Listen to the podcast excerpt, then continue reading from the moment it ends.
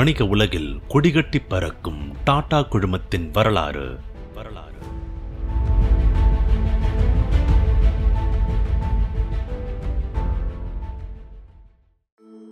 ஏர் India நிறுவனத்துக்கு கவர்மெண்டால ஏற்பட்ட பிரச்சனையை பத்தி இந்த பதினாலாவது அத்தியாயத்தில் பார்ப்போம். இந்தியாவுக்கு சுதந்திரம் கிடைச்சு ஒரு சில நாட்கள் தான் ஆச்சு.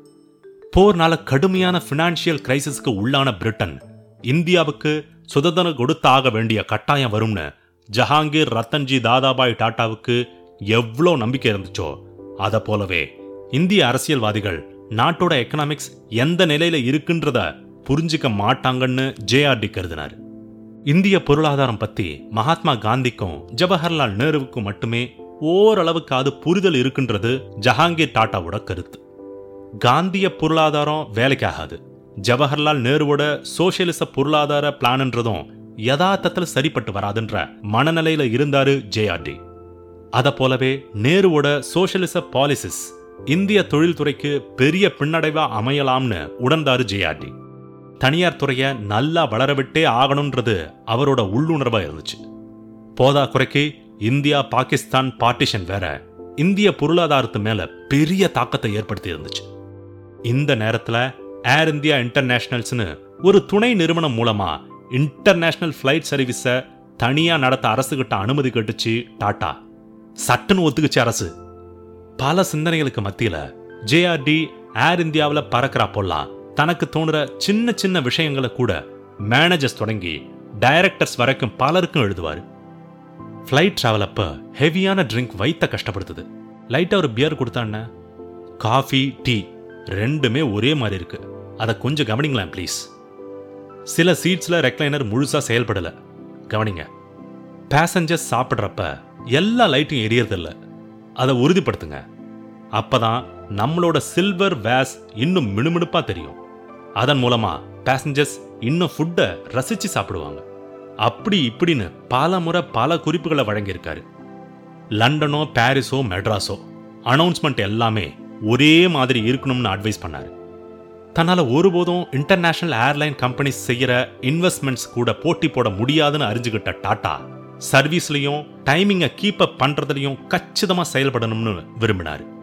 இப்படி ஜேஆர்டி அணு அணுவா ஏர் இந்தியாவை செதுக்கிட்டு இருக்க மறுபக்கம் ரஃபி அஹமத் கித்வாயின்ற மினிஸ்டர் ஏர்லைன்ஸ் மூலமா குயிக் போஸ்ட் சர்வீஸ் பிளான் பத்தி முன்மொழிய அதுக்கு போதுமான வசதிங்க இல்லைன்னு ஏர் இந்தியா நிராகரிச்சிடுச்சு. அப்போ கவர்மெண்ட்டுக்கும் டாட்டாவுக்கும் இடையில ஒரு உரசல் போக்கு உருவாச்சு.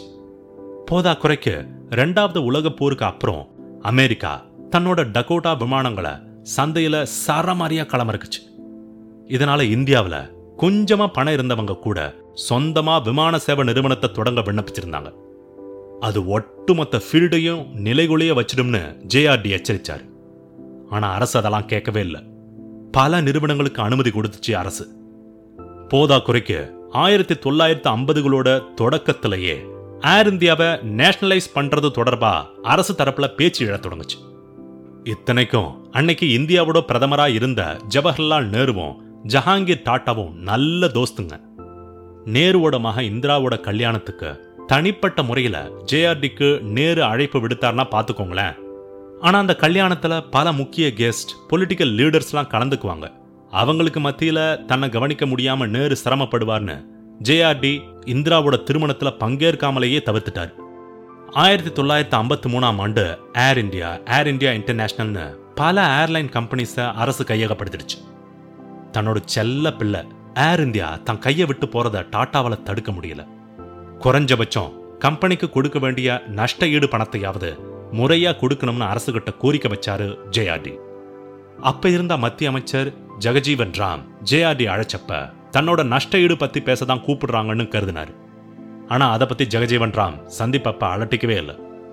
கடைசியில ஃபியூவலை இம்போர்ட் செய்ய ஏர்லைன்ஸ் கம்பெனிங்க அரசுக்கிட்ட டெபாசிட் செஞ்சிருந்த தொகையை விட குறைவான நஷ்ட ஈடு தான் அரசு தரப்புல முன்மொழியப்பட்டுச்சு. ஜெகஜீவன் ராமோட நடந்த சந்திப்புல ஏர்லைன் கம்பெனி நடத்துறது அத்தனை ஈஸியான விஷயம்னு கருதுறீங்களா? அப்படின்னு ஜேஆர்டி தன்னோட ஆதங்கத்தை வெளிப்படுத்தினார். ஆனா ஜெகஜீவன் ராமு கூலா. இப்போ அது அரசுகிட்ட இருக்கலாம். ஆனா அதை நடத்த நீங்க தான் உதவணும்னு சொன்னார். அது ஜேஆர்டியோட புண்பட்ட நெஞ்சில கொதிக்கிற எண்ணெயை கொட்டுனது போல இருந்துச்சு. தான் ஆசை ஆசையா பார்த்து வளர்த்த குழந்தைன்ற ஒரே காரணத்தால ஏர் இந்தியாவோட தலைவரா தொடர ஒத்துக்கிட்டாரு. ஆயிரத்தி தொள்ளாயிரத்தி ஐம்பத்தி மூணாம் ஆண்டு அரசு ஏர் இந்தியாவை கைப்பற்றின முதல் நாள்ல இருந்தே அது செயல்படுற விதம் மாறத் தொடங்குச்சு. அடுத்தடுத்த ஏர் இந்தியா ஃப்ளைட்ஸுக்கு ஆக்சிடென்ட் ஆச்சு. அதோட இன்டர்நேஷனல் வேல்யூவும் குறைஞ்சிச்சு. ஆயிரத்தி தொள்ளாயிரத்தி ஐம்பத்தி அஞ்சாம் ஆண்டு ஜேஆர்டிக்கு பத்ம விபூஷன் விருதெல்லாம் கொடுத்து கௌரவிக்கப்பட்டுச்சு. ஆனா நாளுக்கு நாள் ஏர் இந்தியாவோட நிலைமை மோசமாகிட்டே போச்சு. கடைசியில ஆயிரத்தி தொள்ளாயிரத்தி எழுபத்தி ஏழு தேர்தல்ல இந்திரா காந்தி படுதோல்வி அடைஞ்சாரு.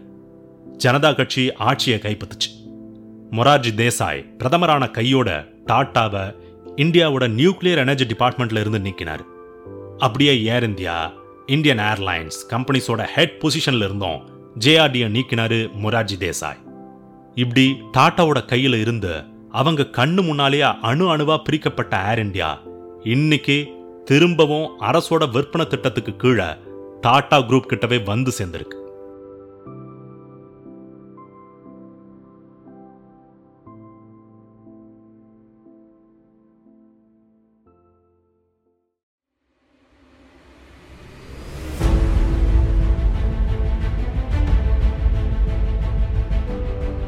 வணிக உலகில் கொடிகட்டி பறக்கும் டாடா குழுமத்தின் வரலாறு.